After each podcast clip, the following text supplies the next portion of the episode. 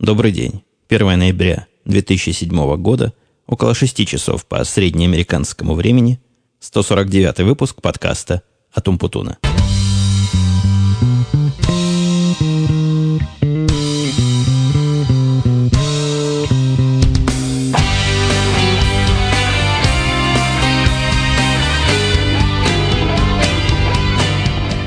Пока не поздно нажал у себя кнопку на устройстве резервной записи, мало ли что – я, как вы знаете, теперь параноик со всей этой новой программной установкой, со всеми этими леопардами. Как-то я им пока не доверяю. Не то, что уж с операционной системой не доверяю, но пока все не устаканилось, буду писать в два места, в три места и в больше мест, чтобы не потерять результаты своего разговорного творчества. Приветствие мое сегодняшнее тоже может показаться слушателям, а особенно израильским слушателям, несколько чересчур оптимистическим. Я только закончил смотреть игру – я ее смотрел с небольшой задержкой, даже с большой задержкой, но как-то начал вовремя, но все время отрывали меня а, по работе, и в результате двухчасовая баскетбольная игра у меня просмотр растянулся часа на четыре с перерывами и с отходами-подходами. Проиграли, конечно, игру, но все там не так уж и плохо было, как могло бы быть. И если судить по стилю игры и по разности уровня команд. Я ожидал, там вообще разница в 30 будет, и позорный какой-то счет. Я говорю про баскетбольную игру, про Евролиг. Макаби Тель-Авив играла с командой, которая, по-моему, Литос называется.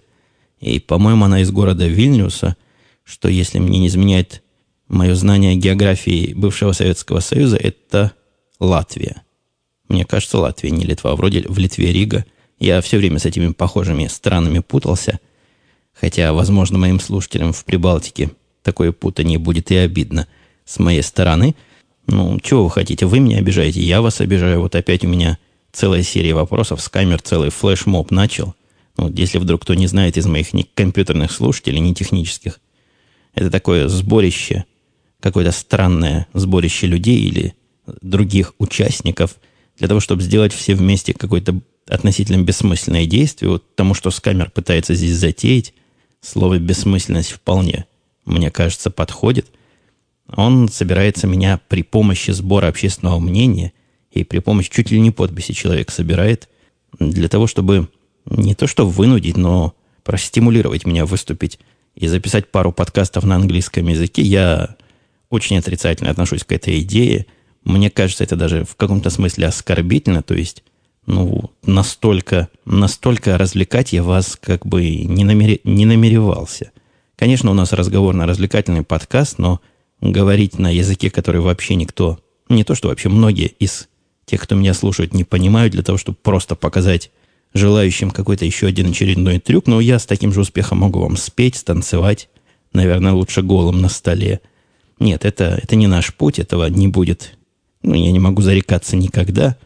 Те, кто слушали мои первые подкасты, наверное, помнят, что я там в первом или во втором говорил, что я никогда не буду свой звук редактировать и улучшать, потому что не царское это дело. Все мы заблуждались, я тоже заблуждался.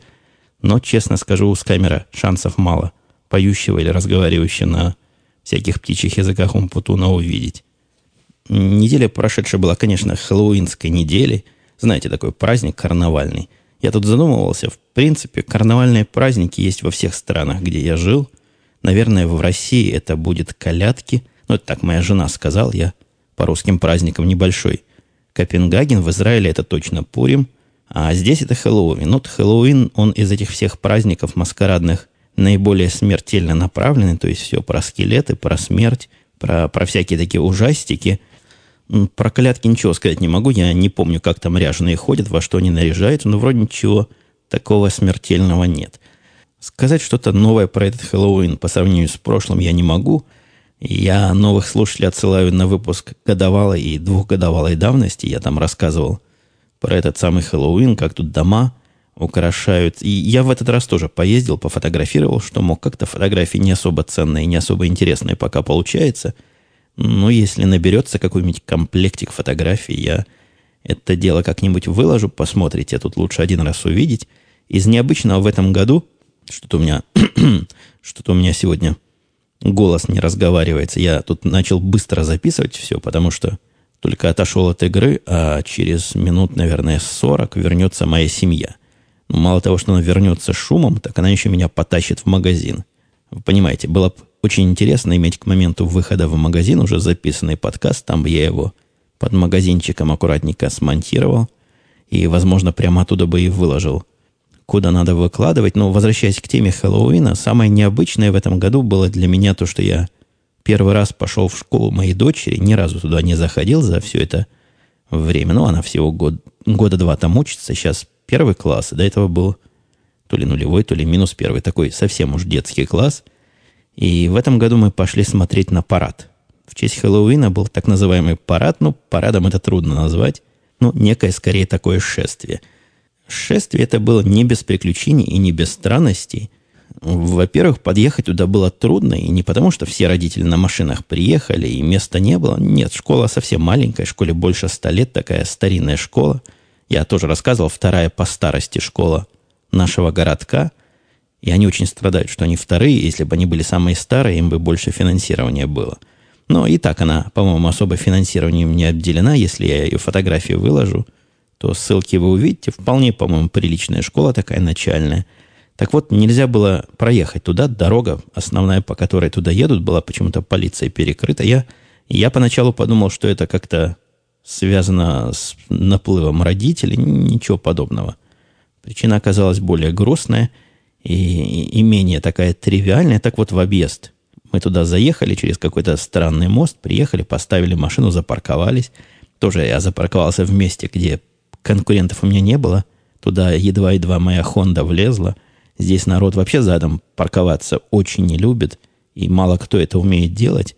И в дырку такую, которая оставляет сзади машины там сантиметров 20 и впереди сантиметров 15 никто из местных не полезет сто процентов, поэтому я эту их нелюбовь к узким спотам, коротким местам, так сказать, парковочным, всегда эксплуатирую. Мы очень удачно близко возле школы стали, там в метрах буквально в 50.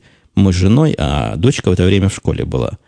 Происходило это мероприятие где-то часов 12, наверное, или в час, во время их большого обеденного перерыва, то есть не за счет его, видимо, перерыв удлинили. Ну вот пришли мы в эту школу, Оказалось, никто нигде не ходит. Все мероприятия ожидалось во дворе. Нам сказали так, если будет очень холодно, тогда будут в спортивном зале, а если температурка нормальная будет, тогда, значит, во дворе. Температура была совершенно нормальная, градусов 16, наверное, 17. Вполне можно было пройти этот круг в своих костюмах. Нет, всех загнали в школу. Школа меня тоже внутри при входе удивила. Удивила она тем, что охранники там совершенно по-израильски стоят у входа – проверяют сумки, смотрят внимательно в лица людей. Ну, со всеми, правда, приветливы и шутливы. Никаких документов ни у кого не проверяли, но сумки осматривали просто как, как положено. Как положено в общественных местах. Нигде тут такого я не встречаю, особенно вот в наши во все небоскребы, даже самые защищенные, проноси что хочешь. Сумки никто тебе особо не посмотрит. Здесь нет, здесь все проверяли – не знаю, то ли это каждодневная такая у них рутина, то ли это специально в честь праздника поставили охранников, но как-то мне эту душу погрело, что детей моих там охраняют. Пришли мы в спортивный зал, в этот небольшой совсем зальчик, школа старая, видимо. В древние времена люди были маленькие, и залы для игр надо были гораздо меньше, чем сейчас. Ну, серьезно говоря, совсем маленький зальчик, даже, наверное, меньше, чем баскетбольная площадка – чуть ли не в половину баскетбольной площадки. И там родители везде поместились, где могли, по краю дали проход. Подождали мы, наверное, полчаса, пошла эта процессия детей, одетых в разное под музыку и пение. Учителя там, конечно, тоже в первых рядах были. Очень весело. Учителя тоже были разодеты во всякие костюмы. Один мальчик был в замечательном костюме, в костюме Билла Гейтса. Это мне потом жена сказала. Я долго думал, чего что такое означает рыжий парик, очки на носу. А эта жена говорит, наверное, костюм Билла Гейтса. Ну, были более традиционные костюмы.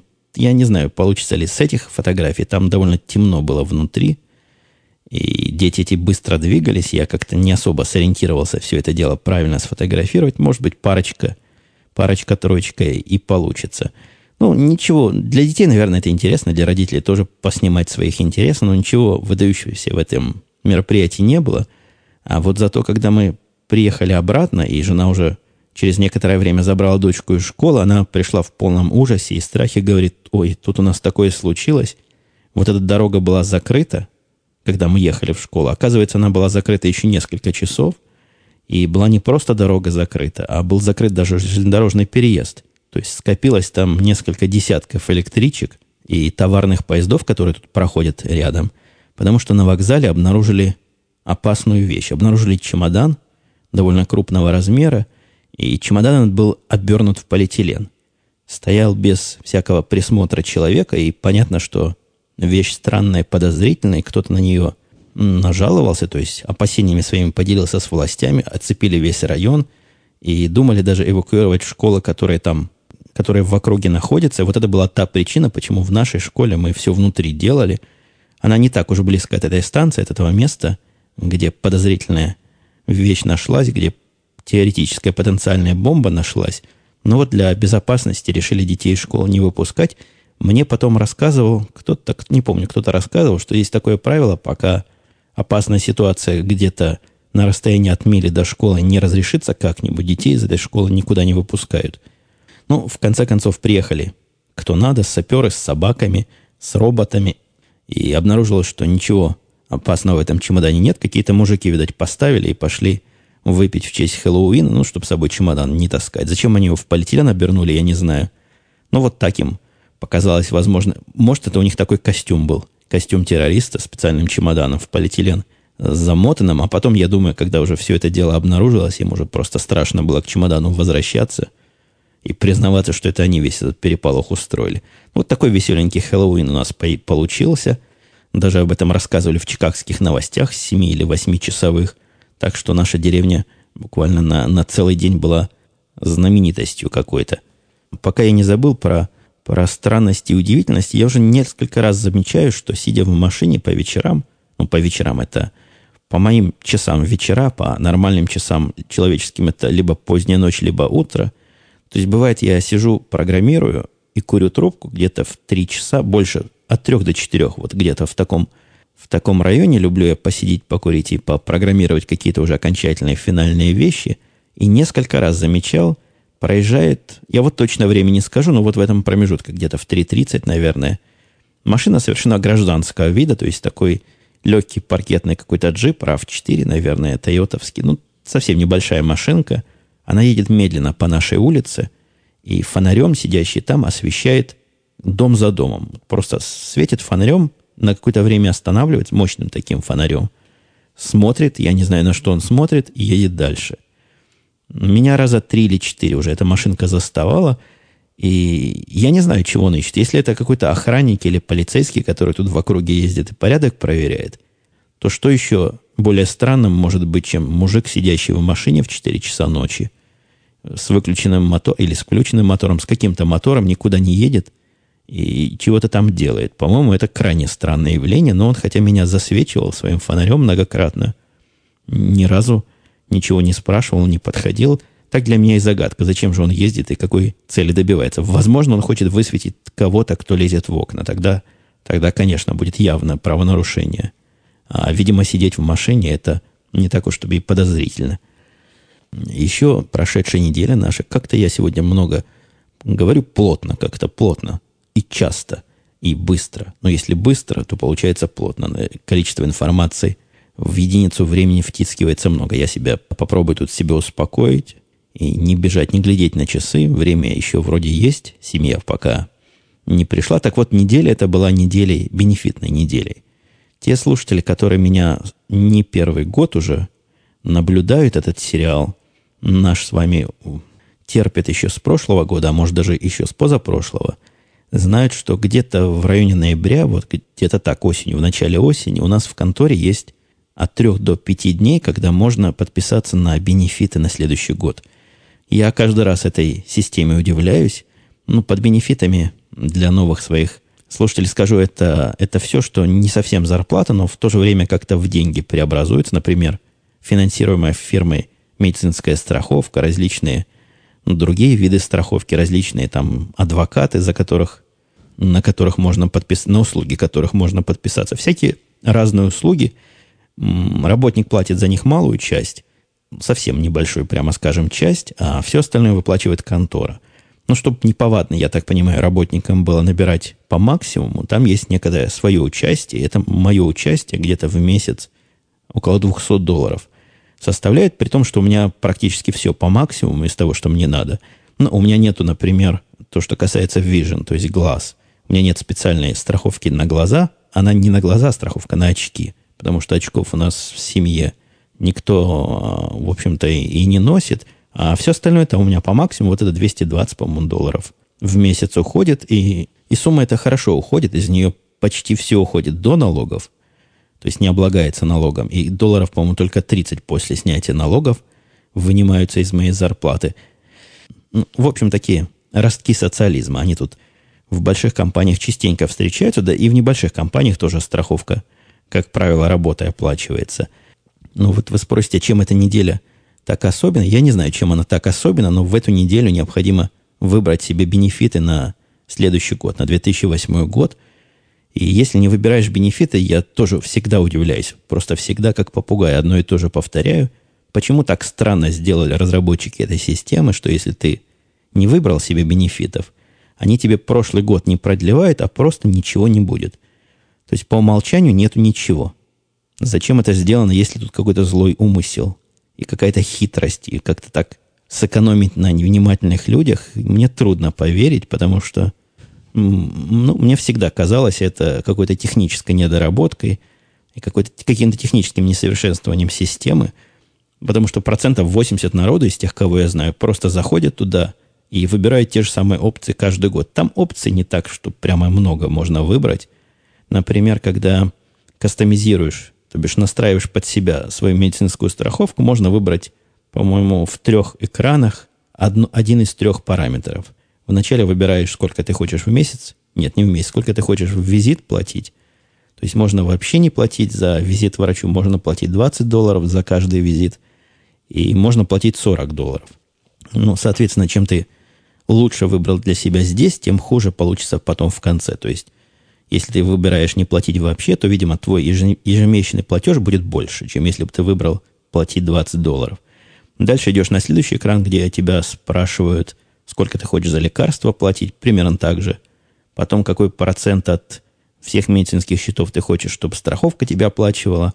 Там довольно мудренный экран, но тоже всего три варианта выбора – Короче говоря, заполнить все это дело труда особого не представляет. Вариантов тоже в результате не так уж и много получается. Но провести эту процедуру необходимо. Я всем своим работникам связался джабером, всем сказал, обязательно зайдите, а то поздно будет. Вот, если я не ошибаюсь, 1 ноября, да, сегодня это был последний день, или завтра последний день, когда это можно было еще заполнить. Ну, все это дело позади, мне пришло подтверждение, и теперь я и моя семья – это страховка не только на меня, но и на семью, конечно. Так вот, вся наша семейная домашняя компания застрахована уже на следующий год. Ну, если я про неделю говорил, давайте дальше еще про странности недели, про специфики этой прошедшей недели. Неделя была, я бы назвал, кроме недели Хэллоуина, неделя бенефитов, это еще была неделя тача для меня. Тач, iPod Touch, знаете, такой Такое устройство для прослушивания и просматривания музыки и видео вышло, и на этой неделе она сделала совершенно, собрала рекордное количество просьб. Вы догадываетесь, в каком роде? 16 было просьб, направленных в мою сторону. Некоторые даже не были просьбами, некоторые были запросами даже и требованиями. Так вот, 16 условных просьб было направлено ко мне, чтобы я их заказал, доставил, купил и каким-то образом удовлетворил этот спрос российской аудитории. Рекордный день был то ли вторник, то ли понедельник. Вот в один из дней рекордных было 7 просьб за один день. Я об этом в Твиттере своем тоже писал. Я даже не всем отвечаю, потому что, ну, отвечать всем уже рука отвалится. Но меня удивило те люди, которые по Джаберу со мной связывались. Было пару человек, которые меня не знают вообще. То есть я спросил, по какому подкасту мы с ними знакомы.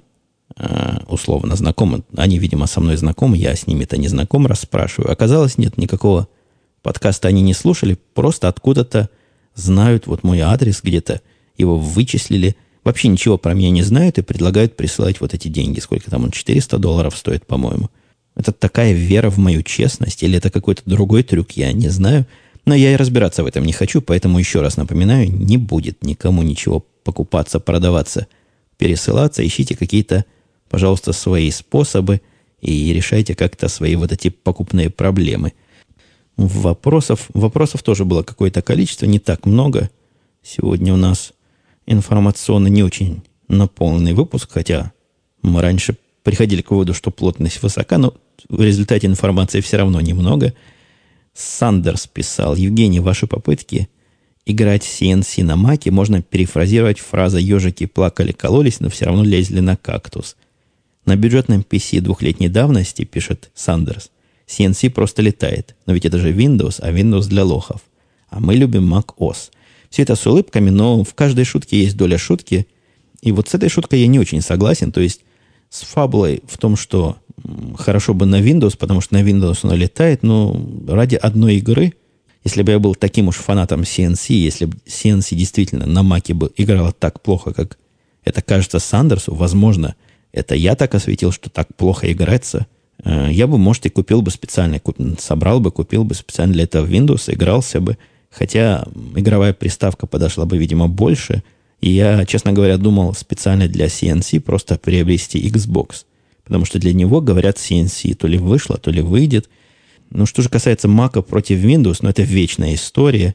Для меня играбельность CNC на Mac это последнее, что интересует и является таким критерием выбора. Мне нужен надежный компьютер, который, который просто работает, и вот Mac этому удовлетворяет, в отличие от других операционных систем, но я не хочу в эту войну опять заходить. Найдется наверняка кто-то, кто затеет длинную дискуссию.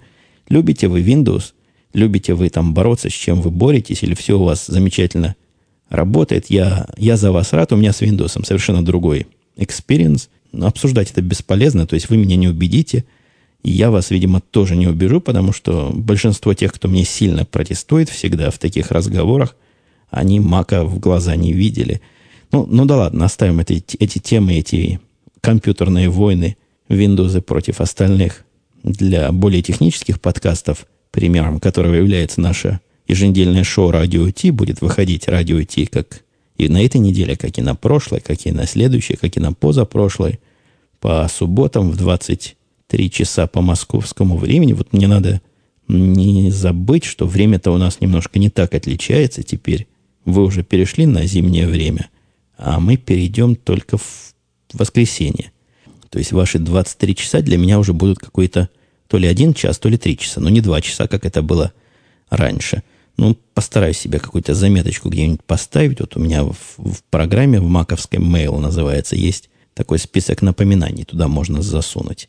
И, ну, и еще последнее, пожалуй, сегодняшних удивительных, удивительных событий, не сегодняшних, недельных удивительных событий – это у меня так не написано в шоу-нотах. Удивительное рядом. Баннеры. Я, если вдруг кто не знает из тех, кто не ходит на сайт radio-t.com и не слушает подкаст дружественный радио Ти, так вот, я там пытаюсь монетизацию провести. Ну, не то, что насильственную монетизацию и пытаться забирать у людей, требовать у людей деньги. Нет, мы там поставили кнопочку сбора пожертвований, которая, ну, прямо скажем, не очень активно работает. А самое главное, эта кнопочка в каком-то смысле одноразовая. То есть, если кто-то когда-то на нее нажал и послал какие-то деньги нам, пожертвования, за что мы всегда благодарны, я не называю никого, потому что мне кажется, пожертвование это дело такое личное между нами и вами.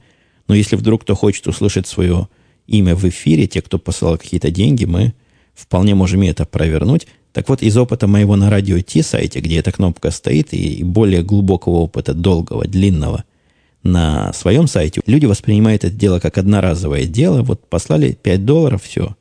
Поддержали любимый подкаст, а, собственно, на что мы собираем это средства? На какое-то более-менее адекватное покрытие постоянных ежемесячных расходов. И вот э, потому что расходы у нас ежемесячные, а пожертвования в основном одноразовые, как-то оно вместе не укладывается. Да и количество людей, которые эти кнопки нажимают, пожертвовать оно очень невелико, прямо скажем – по сравнению с аудиторией. Там человек, по-моему, 10 нажали эту кнопку для радио Ти и примерно столько же для, для вот этого подкаста, который вы слушаете. И вот в этом смысле баннеры, которые я считал всегда делом бестолковым, мало прибыльным, мало привлекательным, раздражающим и вообще ерундой какой-то полнейшей, они меня просто поразили, приятно отсюрпризили – Э, сюрприз тут состоял в том, что поставивши баннеры на сайт Радио Ти, и народ, когда их увидел, что есть там, то есть когда перестал их блокировать, прямо говоря, там аудитория вся гиковская, баннеры блокируют, но мы попросили в подкасте не блокировать эти баннеры, смотреть на них как-то, может, что интересно найдете, Вот баннеры просто постоянно и стабильно что-то тикают. И судя по темпам, которые сейчас более-менее уже устаканились и более-менее ровное какое-то количество выдают каждый день, вот только баннеров вполне хватит на то, чтобы поддерживать сайт, поддерживать хостинг, поддерживать онлайновое вещание. Это удивительное дело. Деньги там маленькие, прямо скажем, деньги маленькие, но мы и не пытаемся собрать миллионы, никаких там планов бросить работу, как нам кто-то предлагал в шутку, и переходить исключительно на жизнь за баннеры у нас и близко нет. И для того, чтобы эти планы воплотили в жизнь, наверное, баннеров должно было бы быть там... Это я пытаюсь посчитать во сколько раз. Ну, от 100 до 1000 раз, наверное, больше они должны были бы приносить. А может, даже 10 тысяч раз больше. Трудно мне с этими нуликами со всеми сфигурироваться. Короче говоря, смешные они деньги приносят, но все равно приятные и постоянные. Если удастся финансировать проект за счет аудитории, это было бы, конечно, круто. И даже какой-то спортивный у меня интерес в этом есть. Финансового особо нет, но есть спортивный, это что-то что-то вроде рыбной ловли. Удастся ли в конце концов сделать полностью самоокупаемый проект или нет. Продолжая сегодняшнюю линию удивительных, есть в этой, на этой неделе вопрос, который, пожалуй, получит приз самого удивительного вопроса прошедшей недели. Слава, слушатель, спрашивает, не видно где, то ли на Хабре, нет, не на Хабре, пожалуй, у меня на, на Умпутунком он спрашивал. Вопрос совершенно далекий от компьютеров. Ну, нормально, Слава, это подкаст не компьютерный. Мы здесь про компьютеры постольку поскольку говорим, а так в основном за жизнь. Так вот, спрашивает Слава, ты когда пионером был в Зорницах участвовал, а в пионерских лагерях какие сейчас воспоминания? То ли я пионером был поздно, то ли, то ли рано. Мне кажется, скорее поздно, чем рано, но вот Зорниц в мое пионерское детство никаких не было. То есть, конечно, я был пионером, вступил как положено, галстук повязали, клятву дал возле вечного огня, уж не помню, чему там мы клялись, но зорниц у нас не проводили. Вот не помню я, что были какие-то зорницы, и совершенно точно я в них не участвовал. Может, это как-то по регионам было. Я на Украине жил, как сейчас говорят, в Украине. И у нас в городе Жданове, Мариуполе, никто никаких зорниц, насколько мне известно, в те годы не проводил. Прочие пионерские радости в виде сбора металлолома и сбора макулатуры, по-моему, для того, чтобы мне в комсомол взяли, надо было собрать то ли 20 килограмм макулатуры, то ли 30, какое-то количество чего-то надо было собрать, и после этого можно было подавать уже на следующую ступень.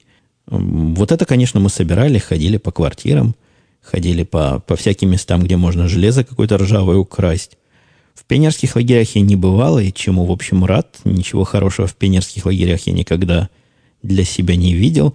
Мне кажется, это такое странное времяпрепровождение и странное место – ну, чем-то, да не, не буду углубляться, возможно, у кого-то от пионерских лагерей приятное впечатление. Мне, мне это всегда оказалось чем-то жутким и пугающим. Ну что, тронем немножко критики. Критики, понятно, меня. Ну да, как, как обычно, критика по поводу вопроса по поводу индейцев, индийцев уже, уже трудно, трудно отвечать на одно и то же, язык заплетается. Послушайте либо прошлый подкаст, либо пойдите на подкаст umputun.com slash wiki. Там есть целая вики про меня любимого, там все прописано. Евгений, тезка Евгения спрашивает. Не спрашивает, он просто рассказывает свое мнение. Знакомая история, пишет Евгений. Сначала начальство беззаветно опускает вожжи, через какое-то время обнаруживает перебор и начинает закручивать гайки, а виноватым окажутся именно девы. Девы – это девелоперы.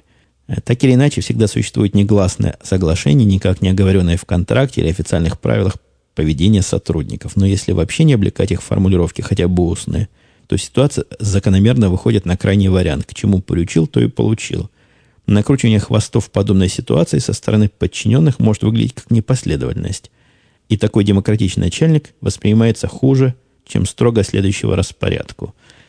Я, в общем, понимаю, чего Евгений хочет сказать. Я когда продумал свою линию поведения, как раз вот такого, такого хотел я избежать. Я просто пытался ставить себя на место своих подчиненных. Вот если бы мое начальство проявляло те или иные действия, просило бы меня приходить в те или иные дни, как бы я на это реагировал, и под это как раз и, и строились то что, то, что я назвал накручиванием хвостов. Нет, в общем, Евгений здесь ломится в открытую дверь, я тут полностью с ним согласен – хотя картинка, которую он объясняет здесь, я на всякий случай напомню тем, кто прошлого подкаста не слушал, я там говорил о том, что работники мои перестали вообще на работу ходить в какие-то предсказуемые дни, и вот надо как-то все это дело консолидировать. Так вот, в моем случае хвоста я накрутил конкретно и формально одной как раз деве, программистки моей новой индейской, накрутила, потому что с ней никакой договоренности не было, и вообще разговора об этом не шло. Никакого неофициального, официального она ни от кого воспринять не могла. Все мои знают, что для того, чтобы работать из дома, они когда-то получали от меня разрешение. Так что здесь Евгений, Евгений не совсем прав, хотя, еще раз повторю, я вполне понимаю ситуацию, в которой это может произойти, и где демократия может быть хуже, чем строгое следование распорядка. Хотя вот с третьей стороны, у меня из всех начальников умных, которые у меня были, все были более-менее демократы, вот в этом смысле. То есть на форму они мало обращали внимания. Единственный, который сильно на форму обращал внимание, был самый неудачный из начальников, который когда-то у меня был в жизни. Такой типичный футболист. Он в моей израильской конторе. Он футболист, он и по виду футболист, и по образу мышления футболист. И даже в футбол играл. Я не хочу футболистов обидеть, но вот такой у меня стереотип футболиста. Так вот, этот был очень строг в том смысле, что прийти надо в 9 утра, хотя был хитер, не ограничивая нас во времени ухода с работы. То есть приходите в 9, но работайте сколько надо. Но это, согласитесь, такая строгость прихода с демократизмом ухода и еще хуже, по-моему, совмещается. Школу я уже сегодня упоминал, нашу школу дочки моей. Там опять борьба с наркотиками идет. Борьба с наркотиками идет традиционными образами. Ну, вы уже догадываетесь, те, кто помнят прошлогодичную непримиримую борьбу с этим злом, приходом в школу в пижамах моя семья пришла. То есть жена дочку в школу отвела и обнаружила с ужасом, что все там ходят в сонном таком виде, все, и учителя, и дети, все абсолютно, за исключением директора. Один директор был одет в цивильный такой костюм, а учителя пришли в ночных рубашках, каких-то в тапочках, и, и дети все были тоже в пижамах. Одна наша дочка одетая пришла, как-то она то ли забыла, то ли не услышала, то ли как-то нам они писали письмо, мы внимания не обратили. Ну, короче, пришлось срочно домой возвращаться – переодеваться в пижамы, уже потом идти в школу. Если вы меня спросите, как пижамы а, связаны с наркотиками, я вам не скажу, не знаю. Но оно примерно так же связано, как и ленточки, которые обвязываются вокруг деревьев. Там у них несколько дней. В один из дней борьбы с наркотиками надо у себя во дворе и в школьном дворе ленточки красные или синие, какие-то ленточки обвязать вокруг деревьев. Все это вместе какой-то символизм, и, может, какие-то психологи где-то посчитали – что вовлечение детей в такие странные коллективные акции снижает риск употребления наркотиков, я не знаю. Но совершенно очевидно, напрямую хождение пижамы, не курение марихуаны или других там более серьезных наркотиков, оно вряд ли как-то связано. Хотя если вдруг кто из моих слушателей представляет механизм вот этого всего дела, поделитесь и со мной, и с аудиторией. Я думаю, все это воспримут с радостью и любопытством – один из слушателей, по-моему, тот же самый скамер, который собирался флешмоб затеивать, он просил, чтобы я больше подкастов рекомендовал. Ну, где же я вам больше подкастов, дорогие мои, возьму, если я сам подкастов слушаю немного? То есть, все, что я слушаю, я время от времени упоминаю, но вот, пожалуй, я не упоминал подкаст «Суровая девичья доля», который я несколько раз на первой странице ставил в рекомендации от меня. Очень любопытный такой подкаст, литературный, где девушка пишет тексты и зачитывает их артистично, да и тексты хороши, по-моему. Ну, во всяком случае, неплохие. Это один из... Даже мне трудно сказать, если еще подкасты, которые читаются по бумажке, которые я с удовольствием слушаю. Ну, во всяком случае, один из немногих читаемых таким образом. Так что ищите суровую девичью долю. Может быть, ваше суровое мужское сердце, оно и как-то проймет. Я говорю мужское сердце, потому что процентов, наверное, 80-90 моей аудитории она мужского пола, судя по вопросам, которые задаются. Ну, может, и девочкам тоже понравится это подкастериться. Ну, и под самый последок у меня спам есть. Спам пришел нестандартным для меня образом. Я тоже говорил не раз, что отказался я от ICQ, а здесь, когда устанавливал Leopard на новом компьютере, все обновлял. Leopard – это обновление операционной системы маковской, которую я себе, конечно, тут везде поставил, о котором неоднозначно довольно мы высказывались с коллегой Бобуком в подкасте «Радио Ти». Так вот, во время установки мессенджера я случайно активировал свой ICQ аккаунт совершенно ненамеренно, и оттуда вылез такой замечательный образчик спама. Звучит так, прости, Восклицательный знак. Жизнь моя пошла наперекосяк. Уничтожаю всех мужчин из моей жизни. Опять восклицательный знак. Огромная просьба не писать мне.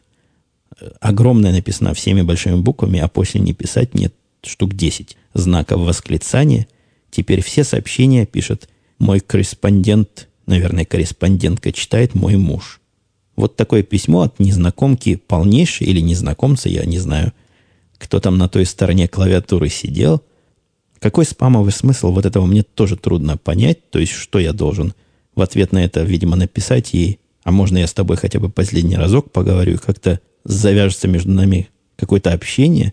Трудно сказать, но спам этот потому и попал в сегодняшний подкаст, поскольку он вполне укладывается в череду тех более или менее удивительных событий прошедшей недели. Ну вот на этом я буду с вами прощаться на сегодня. Э, мы услышимся, как обычно, на следующей неделе. Постараемся в среду, в четверг. Худший случай пятница. Да, пока я не попрощался, не сказал до свидания. У меня завтра ответственный день. Я завтра еду на работу. У меня идут чередой собеседования с кандидатами на позицию системного администратора. Я думаю, там будет чего интересное рассказать. Для меня эти собеседования вновь то есть в новинку я сто лет уже администраторов не принимал. Посмотрим, как это происходит. Посмотрим, что из этого получается, как они реагируют. Мне еще надо свои вопросы придумать, так что я отключаюсь от эфира и пойду думать над вопросами. А мы услышимся, повторюсь, на следующей неделе. И вот на этом уже окончательно и бесповоротно все. Пока. It's not like He doesn't know just what to say to make you feel right. Stay up nights think of him all day. Well, his song is true, but his head keeps getting in the way.